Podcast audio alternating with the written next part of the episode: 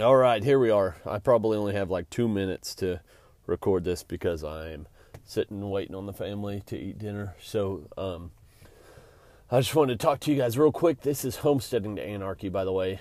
Um, we went to Sam's Club with a friend to buy some Corona 2020 prep stuff, and we saw goji berry bushes at Sam's. Well, it's a tree, technically, I think. It doesn't matter. What's a tree? What's a bush, you know? A bush is probably just a small tree. So, anyways, um, we saw goji berry bushes up there, two for like 14 bucks. So, if you've got a Sam's card, that might be worth getting some because everywhere else you're going to buy them, you're going to pay more than that for shipping. So, um, or you'll get if you buy one for 50 bucks, you get it shipped for free type stuff.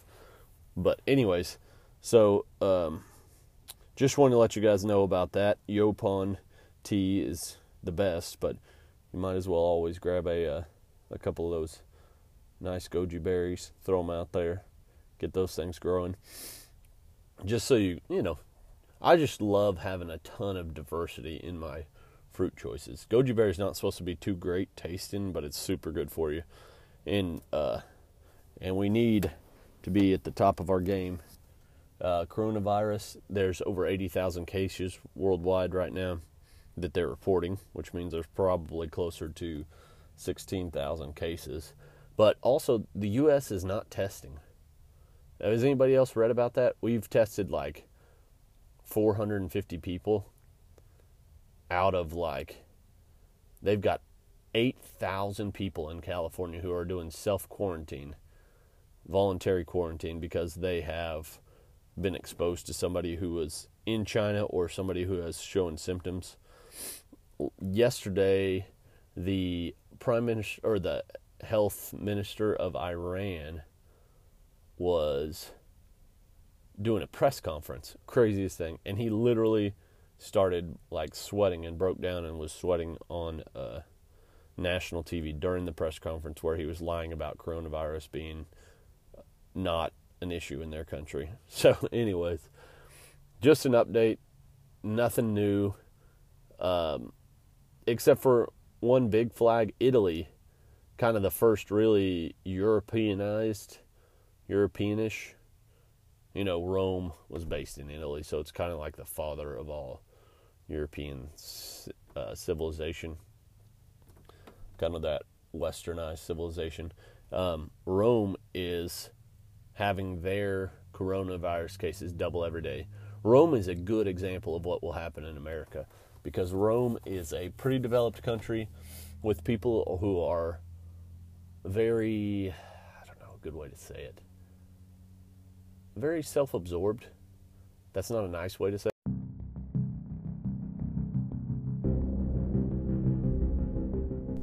Okay, sorry, I got interrupted. I had a phone call. But anyways, that was uh that was good timing because I was going to probably offend some people.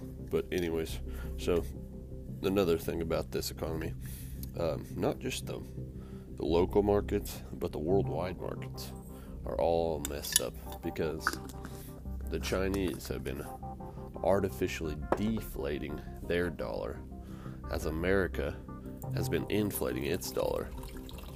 So all these goods we're getting out of China, produced by slave labor, we can't continue to buy them because as the Chinese people rebel against their government, and they will, they're going to um, they're going to see more freedoms coming about after the after the Chinese Party collapses or gives in, which will happen. But the American people are going to see less freedom and so we're going to be more poor. And the combination of the two is going to make it to where nobody is going to sell us goods because the dollar is just worthless. It's so overinflated, but nobody has reacted to that yet. And we're about to see it. We're about to see the reaction to the dollar being worthless. And it is. It has been for a long time. So that's another major issue is that the world economy is just all askew. The U.S. should not be able to be buying what we buy with our dollar. Nobody should be taking our dollar, and they're going to rapidly stop taking our dollar. If this, if the world economy ever picks back up, we won't be a very big part of it. But then also, point number three is household debt.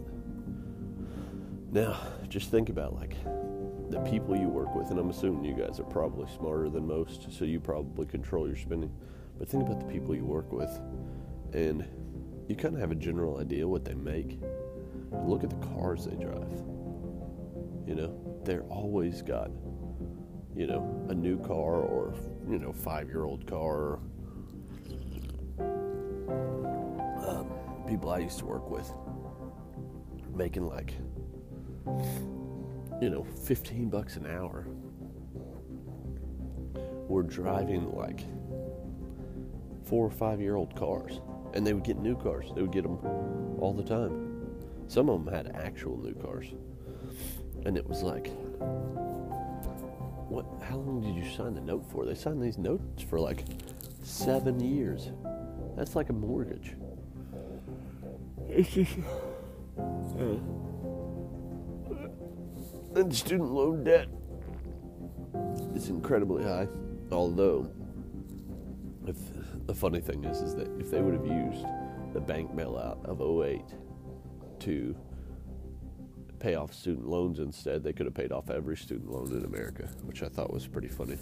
Because why did the bailouts always go to like the richest of the rich?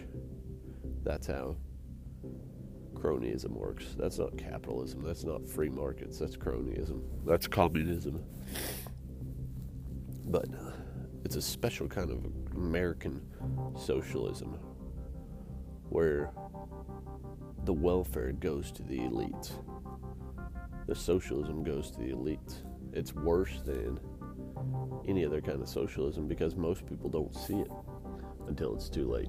But I'm all for businesses. But I think if a business can't survive on its own, then it's not necessary. It's not a business that the people want. It's not a business that the economy will support. Then you got to just trash it. And banks are one of those. Banks are terrible.